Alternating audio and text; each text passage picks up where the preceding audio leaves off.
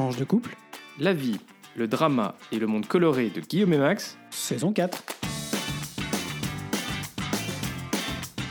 Bonjour, bonsoir, nous sommes Max, et Guillaume et on vous souhaite la bienvenue dans ce sixième épisode de la saison 4 de tranche de couple. épisode qu'on a choisi d'intituler L'épisode bleu. Et comme d'habitude, on vous invite à vous abonner au podcast pour être notifié des nouveaux épisodes qui sont diffusés le lundi tous les 15 jours. Et on se retrouve aussi entre-temps sur notre page Facebook et notre compte Twitter de réseau bleu.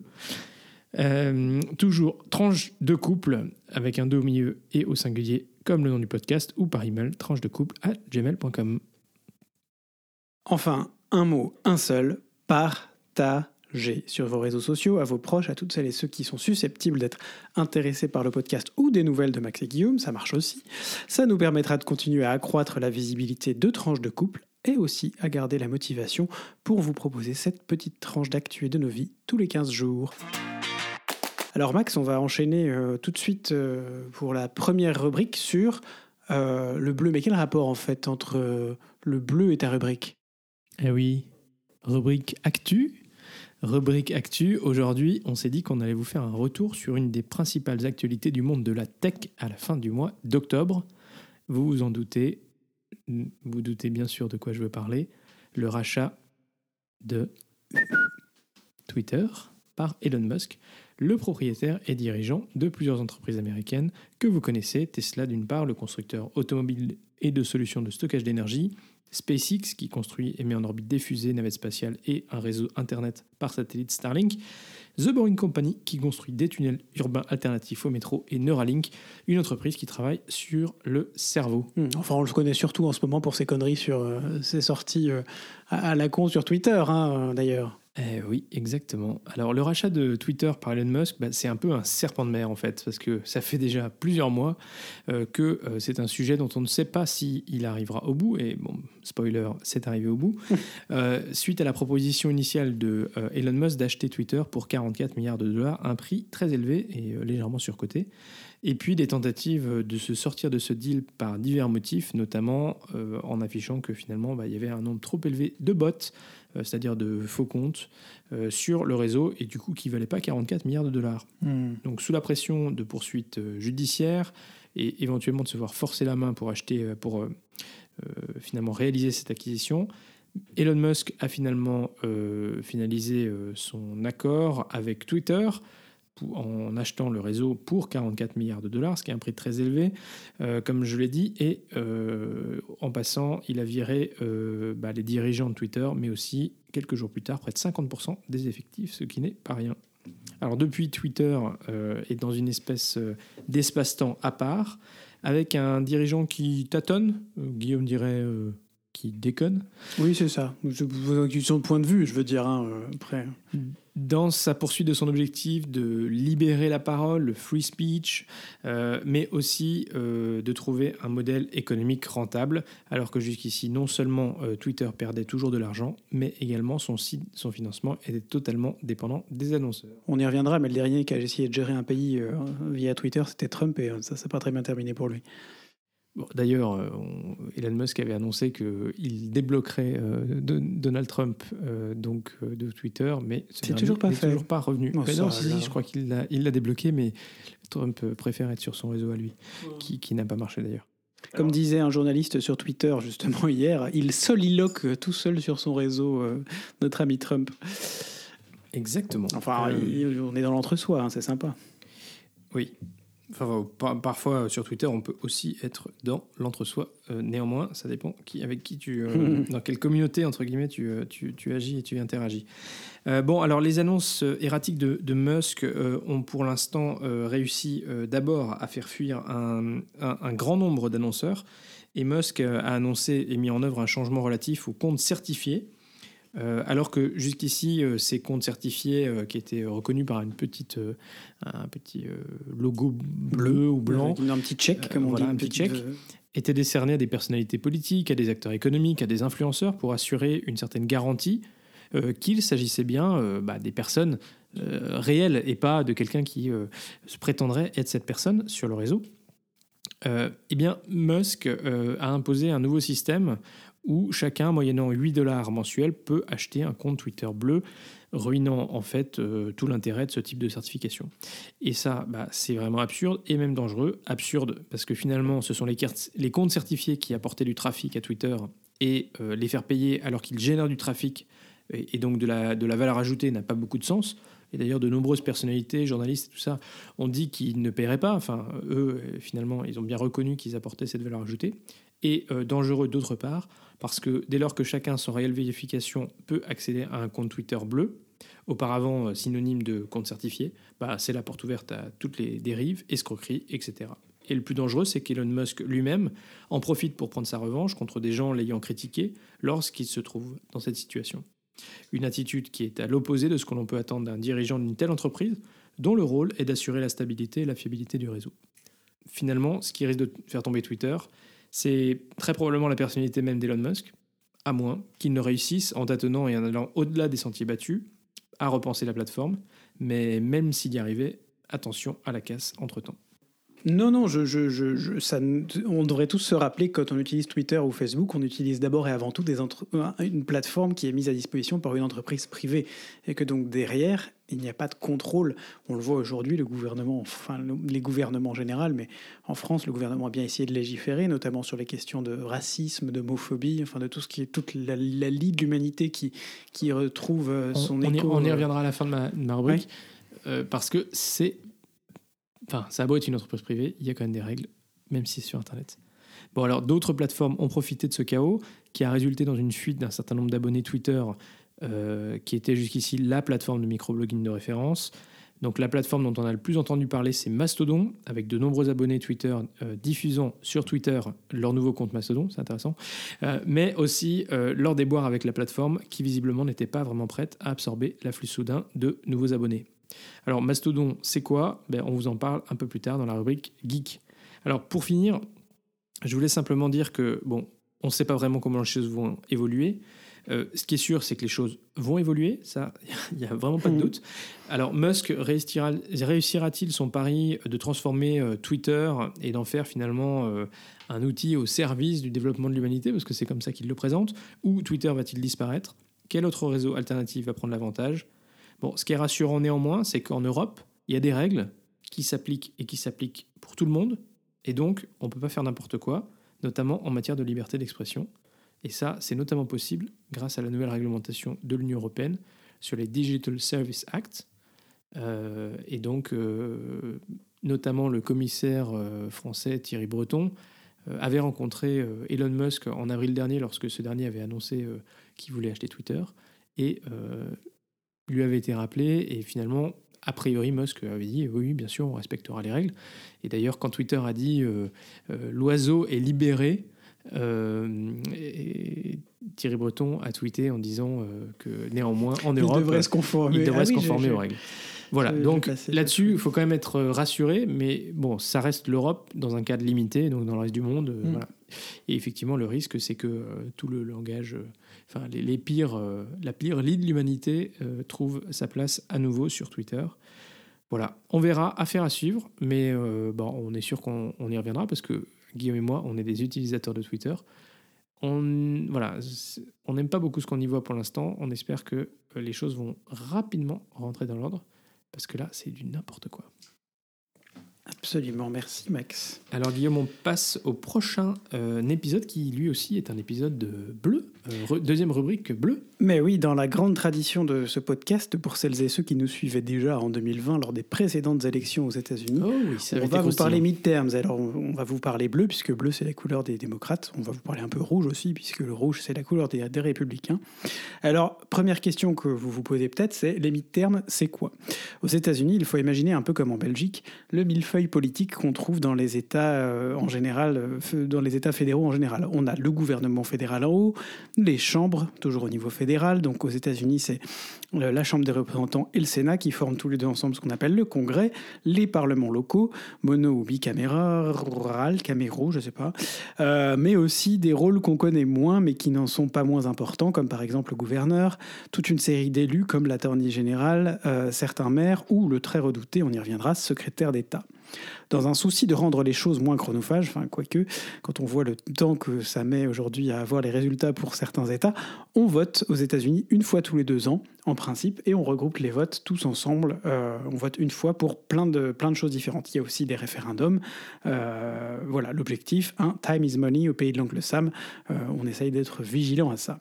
Au niveau fédéral, donc, la Chambre des représentants la Chambre basse du Congrès est renouvelée entièrement tous les deux ans. 435 représentants qui remettent donc leur légitimité en jeu tous les deux ans.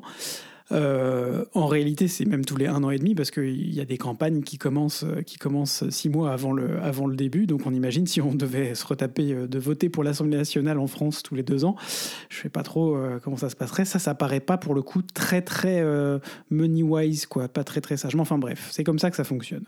Quant au Sénat et à ses 100 sénateurs, deux par État, ils sont renouvelés, ces sénateurs, par tiers tous les deux ans. Le mandat est donc d'un sénateur de 7,5 ans et non pas de deux ans. C'est un peu plus raisonnable déjà. Et le président, bon, on ne reviendra pas sur le mode d'élection qui a déjà fait l'objet de toute notre attention il y a deux ans et qui est, ma foi, fort compliqué, mais c'est tous les quatre ans. Ensuite, chaque État décide en fonction de la durée des mandats de ses élus à quelle élection euh, il souhaite euh, se raccrocher euh, pour la remise en jeu de tel ou tel poste en fonction de la durée, voilà, comme je disais, des mandats. Alors, quels étaient les enjeux de ces mi-termes rapidement? Il y avait plusieurs enjeux. Il y avait d'une part un certain nombre de référendums sur la légalisation, au contraire l'interdiction de l'avortement. Alors la bonne nouvelle, c'est que la plupart des référendums qui sont passés ont soit, par exemple en Californie ou au Michigan, euh, fait inscrire dans les constitutions de ces États euh, le, droit euh, à l'avortement, ou comme au Kentucky ou au Montana, euh, les, votants ont dit non à des propositions visant à rendre plus compliqué le fait de pouvoir avorter, voire à interdire tout simplement l'avortement dans ces États. Il y avait aussi euh, un certain nombre d'élections, euh, enfin la possibilité pour un certain nombre de Trumpistes ou de, républicains à tendance, à complotiste de pouvoir être élus. Alors là, c'est aussi un, échec cuisant pour le président, l'ancien président, puisque la majorité de ces gros candidats ont été été et puis même certains candidats euh, qui ont particulièrement euh, comment qui ont été euh, particulièrement ont vu après avoir été élus en 2020, comme Laura Bobert par exemple dans le Colorado aujourd'hui, elle est en balotage favorable, mais en balotage tout de même, alors qu'elle menait par exemple de 15 points il y a deux ans en arrière contre le candidat, euh, le candidat démocrate. Donc cette personne, pour vous dire, c'est une de celles qui euh, veut revendiquer le droit à arriver armée à Washington et à pouvoir entrer au Capitole armée. Bref. Euh, en tout cas, ça c'est donc plutôt un échec de ce côté-là et une plutôt bonne nouvelle pour la démocratie, comme l'a rappelé Joe Biden dans un discours suite notamment au premier résultat. et puis il y a une troisième, un troisième enjeu qui est important, qui est je vous ai parlé du poste des secrétaires d'État. Pourquoi c'est important? Parce que dans chaque État, les secrétaires d'État sont les personnes, les élus, qui ont le pouvoir de certifier les, élections et donc de donner le document, euh, de, signer les documents nécessaires pour valider les résultats d'une élection. On imagine donc que entre les mains de personnes peu scrupuleuses ou peu, euh, disons, pas très, euh, pas très proches du fonctionnement démocratique tel qu'il existe aujourd'hui, si ces postes tombaient entre les mains de ces personnes, on pourrait avoir des contestations sans fin d'élections qui ont eu lieu, dont on a eu des comptages qui ont été validés, disons, par les électeurs, mais qui mettraient un temps fou à être, à être validé au final parce qu'il faudrait passer euh, non plus par les secrétaires d'État qui refuseraient de certifier, mais par euh, la voie juridique.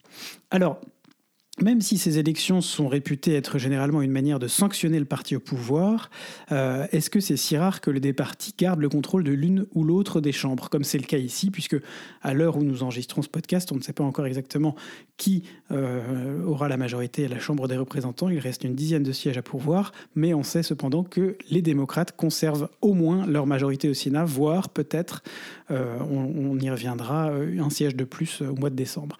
Alors oui et non. Dans le passé récent, au Obama en 2010 et Trump en 2018 ont gardé leur majorité au Sénat, mais ils ont perdu la Chambre. La grande différence, c'est qu'ils ont perdu respectivement 63 sièges à la Chambre pour Obama et 41 pour Trump, alors qu'on projette une perte maximum à ce stade de 6 sièges pour euh, les démocrates euh, cette année. Pas de vague rouge du coup? Pas, bah non, la, vague rouge que tout le monde annonçait, que tout le monde attendait, y compris certains, certaines agences euh, de sondage, n'est pas arrivée. Ce qu'il faut savoir, puisqu'on parle des sondages, je fais un petit aparté rapide, mais c'est que ça a notamment été, été comment, documenté par Mathieu Gallard, qui est un, un twitto et aussi responsable euh, responsable de recherche euh, au, de l'Institut de sondage Ipsos, qu'un certain nombre d'instituts de sondage ont fleuri au cours des 4 à 5 dernières années, euh, mais qui étaient des instituts plutôt proches des républicains et qui donc avaient des biais dans leur façon de calculer les résultats et ont donc fait partie de tout cet embrouillamini autour d'une prétendue vague rouge qui devait arriver. Bref, Là encore, la différence entre, entre les cas Trump ou Obama et le cas ici Biden vient d'une multitude de facteurs la victoire en 2020 euh, des démocrates à la Chambre des représentants était déjà relativement étriquée. Ils avaient une toute petite majorité de 5 ou 6 sièges. Toute petite. Majorité. Voilà. Parfois, c'est une question de taille et la taille, ça compte, surtout quand il y a 400, 450 ou 435 euh, élus.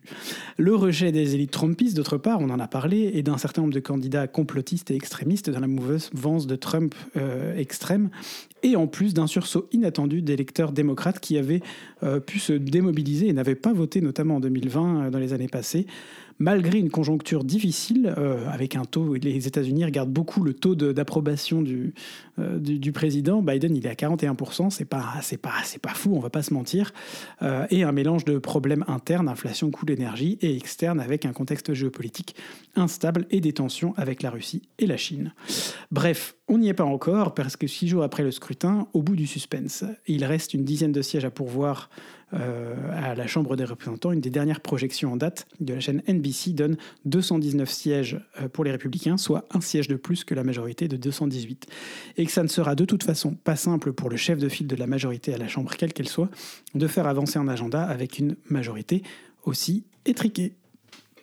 Merci Guillaume pour ce point tout à fait euh, précis.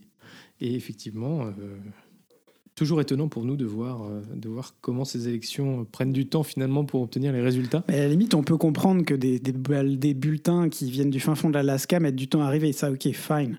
Mais, mais, mais quand on est dans des départs, dans des, dans des comment dans des États comme la Californie, la Californie, ils ont encore, je ne sais plus combien, 5 euh, ou 6 sièges à, qui n'ont pas été, euh, dont on n'a pas pu annoncer les résultats parce que bah parce qu'il n'y a pas suffisamment de bulletins qui sont rentrés. Ou même le Maine. Le Maine, c'est quand même pas le bout du monde, non? Non, c'est vrai. Mais parfois, euh, les résultats sont tellement serrés que du coup, il y a recomptage parce que aux hmm. États-Unis, on peut demander le recomptage. Et voilà, la différence de notre système à nous qui est organisé pour que globalement tu puisses. Il faut savoir que chaque État organise ses propres, ses propres élections. Ouais. Et d'ailleurs. Euh, et ces méthodes de comptage. Comme une bonne nouvelle que euh, finalement les euh, secrétaires, comment c'est, secrétaires d'État mhm. des différents des différents États ont pas été, ce ne sont pas les républicains qui ont été élus parce que bah là c'était une vraie une vraie difficulté ou un vrai problème dans la chaussette. En 2020, ça, ça, a été parfois problématique avec certains qui n'étaient pourtant pas encore aussi radicalisés qu'ils le sont aujourd'hui. Et je, reviens rapidement, parce que je vous avais dit que j'y revenais, sur le cas de la Géorgie. La Géorgie est encore une exception dans le paysage, électoral américain, puisqu'il est prévu que lors des élections sénatoriales, si aucun candidat n'atteint les 50%, eh ben, ils font une euh, élection à la française avec un deuxième tour. Et donc, c'est pour aucun des candidats n'a atteint 50%. Le plus proche est à 49,4%. C'est un démocrate. Mais du coup, forçant le 6 décembre prochain un deuxième tour entre les démocrates et les républicains pour soit donner euh, une, un, siège de plus aux républicains, soit aux démocrates. Et la majorité déjà de façon. La majorité est déjà démocrate par le truchement du fait que la vice-présidente du coup euh, peut voter. On est à 50-49 euh, pour l'instant. 50-50, c'est 50-50, c'est la, vice-présidente qui départage. Exactement. Merci Guillaume. Et pour terminer cette rubrique Aptu, juste une petite, une petite remarque ou note sur le fait que la Hongrie bah, ah, finalement, ça faisait longtemps. Vous savez, ils avaient été euh, sanctionnés euh, à cause de leur non-respect de l'état de droit. Hongrie, Bodanube bleu, vous voyez le lien avec notre, euh, notre épisode? Non, non. Magnifique, Guillaume. Bah et donc, finalement, tout le, plan de relance européen, bah, ils n'avaient pas pu bénéficier de, de, tout ce cash. Et donc là, ils ont essayé de négocier avec Bruxelles. de faire des réformes de leur système judiciaire à nouveau pour débloquer les 7,2 milliards euh, de euh, subventions que l'Union européenne avait prévues dans le cadre du euh, plan de relance post-pandémique. Voilà, donc affaire à suivre, mais ça montre au moins que quand on tient les gens par les cornesses financières, ça joue. Voilà. Merci Max pour cette- ce petit point euh, actu Union européenne. C'est vrai qu'aujourd'hui on n'avait pas vraiment de gros points d'actu, mais de temps en temps il faut savoir aller ailleurs. Exactement. Et donc, on, a- on va d'ailleurs du côté de la Belgique, Guillaume, pour notre point Belgique. Eh ben oui, pour notre point Belgitude aujourd'hui, on a. Alors on va pas se mentir, j'ai un peu galéré à trouver des choses à vous raconter parce que je voulais quand même insister sur un point un peu drôle, euh, un peu cocasse. Et Bon, donc on peut toujours faire confiance aux Belges quand même pour trouver quand on- même on quelque peut chose d'un peu faire absurde. confiance aux Belges, mais c'est important aussi de trouver quelque chose qui, qui ait du sens. Alors je me suis dit, mais pourquoi pas euh, aller trouver quelque chose dans la loi Mais oui, messieurs, dames, dans la loi. Retour sur quelques perles trouvées dans les lois belges qui nous rappellent que le pays n'a pas gagné son titre de berceau du surréalisme pour rien. Une première perle, par exemple, euh, nous apprend que le drapeau belge tel qu'il existe euh, aujourd'hui euh, n'est pas constitutionnel. En effet, euh, dans l'article What? 193 de la Constitution, il est stipulé que la nation belge adopte les couleurs rouge, jaune et noir. Or, il s'avère que durant ces 187 dernières années, les couleurs ont été inversées, donc noir, jaune et rouge. Est-ce que c'est une erreur d'impression? Eh bien non. Euh, en fait, si les couleurs sont dans l'autre sens, c'est parce que en 1831, le pays voulait marquer la différence avec l'ancien envahisseur néerlandais et le drapeau a alors été retourné. Euh, malgré le changement de drapeau, la Constitution n'a jamais été modifiée, donc la Belgique vit au quotidien avec un drapeau inconstitutionnel. Bon. Alors ça, c'est quand même ouf. Deuxième petite loi, euh, la loi Maillot. Ben oui, en 2015, alors que l'Europe traversait une xème crise notamment euh, et que la Grèce sortait à peine de, son- de, de- de ses difficultés de, paiement, euh, la Belgique euh, a mis dans la loi la composition de la mayonnaise qui peuvent être vendue et appelée mayonnaise sur son marché. Really? Really. Euh, ça- ça- ça- ça- c'est une mayonnaise qui euh, fait un peu tâche, on va dire, euh, puisqu'elle avait euh, euh, le, le constat qui était fait à l'époque partait d'un principe intéressant qui était de dire que la mayonnaise est trop grasse et qu'il fallait donc abaisser de 80% à 70% le taux de matière grasse. Et même les œufs présents dans la mayonnaise devaient faire un régime avant d'atterrir dedans pour passer de 7,5 à 5%. C'est très précis. Voilà comment euh, deux petites perles. euh, belges. Alors, il y en a- plein d'autres, hein, des, petites perles. Après, après, si vous êtes français, que vous nous écoutez et que vous vous marrez bien, si j'étais vous, je ne ferais pas les malins parce que le jour où vous adoptez un cochon, je vous déconseille très fortement de l'appeler Napoléon parce que sachez que c'est interdit dans la loi en France d'appeler son cochon Napoléon. Merci Guillaume. On apprend plein de choses dans, le, dans Tranche de Coupe. Donc, euh, si vous euh, voulez faire découvrir de plein de choses à euh, votre entourage, n'hésitez pas à diffuser ce podcast un peu plus tard, enfin un peu plus loin que, simplement vous. Allez, on passe à la rubrique, à la rubrique tranche de couple, vie de couple, pardon. Passez à la rubrique pizza et pâtes, oui. Ah, c'est l'Italie, alors pas de rapport avec le bleu Deep Blue. Ah si, j'ai trouvé, tiens, Deep Blue. Deep Pinto Deep Blue. Ouh Vous avez vu On tire les ficelles de notre titre d'épisode au fur et à mesure. Voilà. Pourquoi on va vous parler de pizza et de pâtes? Alors, bah, on vous parle plus généralement de cuisine. D'habitude, vous le savez, on aime bien cuisiner. Et euh, bah, on- au début de. Après l'été, on vous a parlé pizza. On vous a parlé de la nouvelle machine à, à pizza que, que je me suis euh, achetée. Je me suis fait plaisir. Euh, et euh, bah, on peut vous dire que maintenant, on a quand même bien inauguré la machine, qu'elle fonctionne très très bien. On a même trouvé une petite recette de, euh, de pizza euh, avec euh, du salami ou saucisson au poivre, ricola, roquette, miam miam, délicieuse. Ricola roquette, miam miam. Donc voilà, on a, on a une petite, on a une recette de pâtes finalement qu'on a trouvée qui est pas si mal. Voilà, donc ça se passe bien et c'est délicieux. Donc si jamais vous avez envie de vous arrêter manger une petite pizza, bah, n'hésitez pas à nous le dire. Et puis, euh, pourquoi est-ce qu'on devait parler de pâtes, Guillaume? C'est parce que la dernière fois, on vous a parlé d'une polémique, n'est-ce pas, euh, sur les cuissons, la cuisson euh, des pastas en Italie. Tout Et à fait. le fait que euh, on pouvait faire des économies d'énergie en- grâce à la cuisson passive. Donc l'idée, c'est que vous faites bouillir votre, votre eau et puis vous coupez euh, le gaz ou euh, l'induction ou whatever et vous mettez un euh, couvercle et puis vous ajoutez deux minutes de cuisson et globalement c'est cuit. Alors bah, on a testé, on vous a d'ailleurs même mis une photo ou deux photos sur nos réseaux et ben ça fonctionne sans, sur- sans surprise. C'était excellent. Les pâtes comme on les aime. Al dente à l'italienne. Bon, et sinon, euh, pour nous, ben, comme on vous l'a dit sur les réseaux sociaux, on sort doucement du tunnel, n'est-ce pas Le long tunnel qu'on constituait Ouais, ces alors mois de- doucement. hein. d'octobre et novembre. Oui, doucement, doucement. Je dis une chose à la fois. hein. Euh, on y est. Moi, j'ai- on est un peu forcé de rester à Bruxelles. euh, Grâce à Guillaume, c'est déjà à pas mal, c'est que- déjà pas mal, c'est déjà je pas travaille mal. le week-end, mais ça veut dire qu'on est, on est obligé de de rester euh, un peu chez nous et de pouvoir euh, profiter de la maison. Alors, ça veut dire qu'il y a plein de choses qu'on peut pas faire non plus, mais ça a un avantage parce qu'on a un peu morflé quand même sur les week-ends de septembre et octobre, je crois. Ouais. Je confirme. Non, c'était pas simple, c'était pas simple. Mais du coup, ça nous permet euh, d'avoir de la visite. On a eu la visite de ma, de, de ma chère mère, n'est-ce pas, qui est venue, euh, qui est venue il y a deux semaines, maman, si tu nous écoutes. Euh, Big up. Big up. belle-mère. Big up, euh, voilà, big up belle-mère. Vous avez vu où il en est, Max? Il a- Tranquille. Tranquille, tranquille, tranquille. Et puis, et puis Mélie et Tristan qui sont venus ce week-end. On était ravis Eh oui. de vous voir. Bah, et je viens juste de les lâcher avec vous. Pour qu'ils aillent, pour qu'ils rentrent en, Haute-Savoie. Mais c'était bien chouette, euh, bien chouette de- d'avoir du monde ici, d'avoir une maison qui bouge aussi un peu. Euh, on vous l'a déjà dit, c'est quelque chose qui nous avait un peu manqué. Donc euh, voilà, si, si vous êtes susceptible de, de vous faire inviter chez nous, n'hésitez pas à nous faire un message et, et on vous invitera avec plaisir du coup. Exactement. Y compris pour manger des pizzas, si vous voulez manger des pizzas. Mais on vous rappelle, si vous venez chez nous, il y a une petite taxe. Il faut nous rapporter des produits régionaux français. De, préférence du, fromage. Et puis, euh, bon, euh, forcément, euh, novembre, c'est l'hiver. Novembre, il fait froid. Et donc, novembre, on est content d'être aussi sur le canapé, éventuellement sous le plaid, avec un bon petit thé ou un chocolat chaud. D'ailleurs, on a fait notre premier chocolat chaud de la saison. Absolument. Et Je pourrais du- vous partager la recette. hein. Des billes de chocolat au fond, le lait par-dessus, des marshmallows, et vous avez un chocolat chaud de, fo- de- de folie. Exactement. Ça aussi, ça va vous faire venir euh, certainement. Et alors, du coup, on voulait euh, faire le point sur euh, trois séries, trois séries euh, qui sont de retour. Tout la fait. première, Guillaume. As the crown. Haha.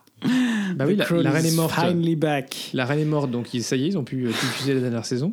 Ça n'était pas vraiment lié à ça, mais euh, mais mais mais Mais voilà. quand même ça. Is back. J'ai réussi à regarder deux épisodes, c'est déjà pas mal. Alors, je prends toujours du plaisir à regarder à regarder cette série. On se souvient des polémiques parce que Netflix euh, a été forcé, mais c'est pas plus mal en même temps de rappeler que c'est avant tout une série que si elle est basée sur des faits réels, euh, c'est aussi en partie romancé. Ah oui, forcément. Ben oui. Euh, et donc il y a ce petit avertissement au début de, de chaque épisode maintenant qui est pas plus mal. hein. Et puis puisqu'on parle de Royal, Max, tu veux nous parler de Young Royals? Exactement, vous avez parlé de cette petite série euh, de... euh, Comment ça, Heartstopper saison 2 Pardon, je suis en train de lire en même temps. Ouh Pardon. Retour sur Young Royals. Voilà, donc c'est une série euh, qu'on a, euh, qu'on a vue l'année dernière, euh, qui parle en fait de la famille royale de Suède, et plus particulièrement du, deuxi- du fils cadet. Euh, qui- Toute ressemblance avec des personnages existants ou ayant existé est évidemment fortuite. Et donc, euh, qui est, en fait, on, on- la série se focalise sur lui. Euh, il est dans un pensionnat bien comme il faut, euh, très euh, prout-prout. Euh, et euh, bah, il développe des sentiments, n'est-ce pas, pour un de ses co-religionnaires étudiants avec lui. Et forcément, bah, vous imaginez bien, c'est le drama. Et donc là, c'était la saison 2. Et elle a, bah voilà, elle a déjà été diffusée, bien sûr. On l'a déjà terminée. Ça fait que 6 épisodes et on a très très envie de voir la saison 3. C'était pas mal, euh, pas mal filmé, c'était assez chouette. Oui, ça va pas tout plein. Et alors voilà, c'est un petit teaser. Effectivement, bah, une autre série dont on vous a parlé et qu'on a beaucoup beaucoup beaucoup aimé, c'était Heartstopper. Ah Et oui, Heartstopper- gros coup de cœur de l'année dernière, ça clairement. Voilà, et, euh, et Heartstopper euh, saison 2, bah, ça arrive bientôt. On ne sait pas encore quand ça sortira, mais en tout cas, ils sont en train de tourner la saison 2. Euh, et donc ça, c'est une excellente nouvelle. Ils ont fait quelques teasers, et ça sera malheureusement seulement pour le printemps, euh, très probablement. Mais en tout cas, on sera ravis de retrouver les deux acteurs de Heartstopper. Et d'ailleurs, on peut faire un, petit coup de gueule, parce que euh, l'un des deux acteurs... enfin, a été euh, très euh, pressé de révéler euh, quelle était sa sexualité. Euh, vous savez, les réseaux sociaux, Petit comme, coup comme de ça gueule peut là être. en cours. Et, et en fait, vu la pression, il a été obligé de révéler le fait qu'il était bi et en disant globalement, eh ben, les gens qui l'ont pressé à faire cette révélation qu'il n'a- qu'il n'avait pas envie de faire en public n'ont finalement rien compris. Au, euh, la thématique de la série, le harcèlement et le fait qu'on ne doit pas pousser quelqu'un ou obliger quelqu'un, ou pire, annoncer que quelqu'un euh, est gay alors que lui ou elle ne l'a pas déjà faite. Le coming out, c'est une décision personnelle qui ne peut être prise que par la personne concernée au moment où elle sent que c'est le plus approprié et pour le faire. À qui elle a envie de le dire et, si elle a envie de le dire, parce que à la fin, euh, personne n'est obligé de rien faire. Voilà, donc ça, c'était un petit rappel qui fait toujours du bien. Rubrique geek, en, en prolongement pardon, de notre, euh, de notre euh, petite rubrique sur Twitter. Max, tu vas nous parler de Mastodon. Eh oui, chose promise, chose due. Euh, Mastodon, c'est le réseau social qui a été mis sur le devant de la scène depuis le rachat de Twitter par Musk. Euh, et d'après Mastodon, plus de 230 000 personnes ont créé un compte euh, depuis la fin du mois d'octobre, ce qui est pas mal, mais au final, à l'échelle mondiale, assez insignifiant, on va quand même pas se mentir. Alors, première différence, le logo de Mastodon, c'est un éléphant, là où Twitter fait la part belle à l'oiseau bleu. Marrant quand on pense que le réseau est 400 fois plus petit que Twitter. Mais certains euh, font des petits, des petits commentaires en disant que bon, bah, finalement, c'était peut-être pas si mal parce qu'effectivement, parfois ce réseau peut être un petit peu plus imposant euh, dans son fonctionnement que euh, Twitter. Alors effectivement, deuxième euh, différence plus fondamentale, Mastodon n'est pas centralisé mais fonctionne selon une approche décentralisée. Donc finalement c'est un petit peu comme un compte mail. Chacun peut choisir un serveur pour s'enregistrer, sachant qu'après tu peux communiquer avec les différents utilisateurs de, de tous les serveurs. Alors du coup c'est un petit peu plus compliqué parce qu'il faut que, avant de pouvoir t'abonner à Mastodon, tu choisisses ton serveur. Et ça veut aussi dire que le nom d'utilisateur chez Mastodon, bah, il est un peu plus long et compliqué parce qu'il doit à la fois refléter ton nom d'utilisateur, mais aussi ton serveur avec deux arrobas, une au, début et une au milieu. Alors l'approche décentralisée, elle présente euh, le grand avantage que Mastodon euh, n'appartient à personne, il s'avit grâce aux dons et aux euh, sponsors. Du coup, pas de risque que une situation telle qu'il arrive avec Twitter et Elon Musk arrive, mais par ricochet, si ton serveur disparaît, alors ton identifiant aussi. Et visiblement, c'est arrivé à un journaliste de France Info.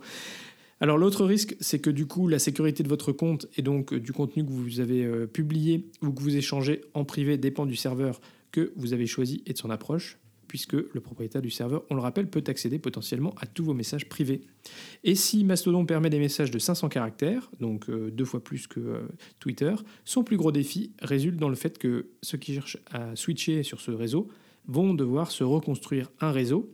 Et c'est pas certain que vos amis ou les personnes que vous avez l'habitude de suivre. Hashtag la flemme, quoi.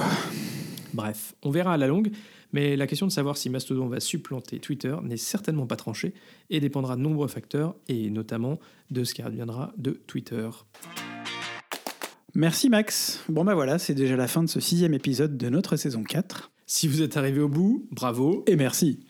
Et on est très heureux de vous compter parmi nos auditeurs. Merci beaucoup. Ça nous fait plaisir de vous retrouver tous les 15 jours. Cœur, cœur sur vous. Voilà, et on vous le redit, on vous le redit, mais si ce podcast vous plaît, bah, faites-le découvrir autour de vous. Mettez une note ou un commentaire, ça aidera aussi à ceux qui euh, font des recherches bah, de tenter l'aventure. Un like euh, sur YouTube, sur Twitter, un pouce bleu sur Facebook, et puis voilà, partagez, partagez. Ce podcast est diffusé le lundi tous les 15 jours ou le dimanche pour les plus au pressés quand on a le temps de publier l'épisode. Alors, portez-vous bien d'ici au prochain épisode. Gros bisous et à très vite pour de nouvelles tranches colorées.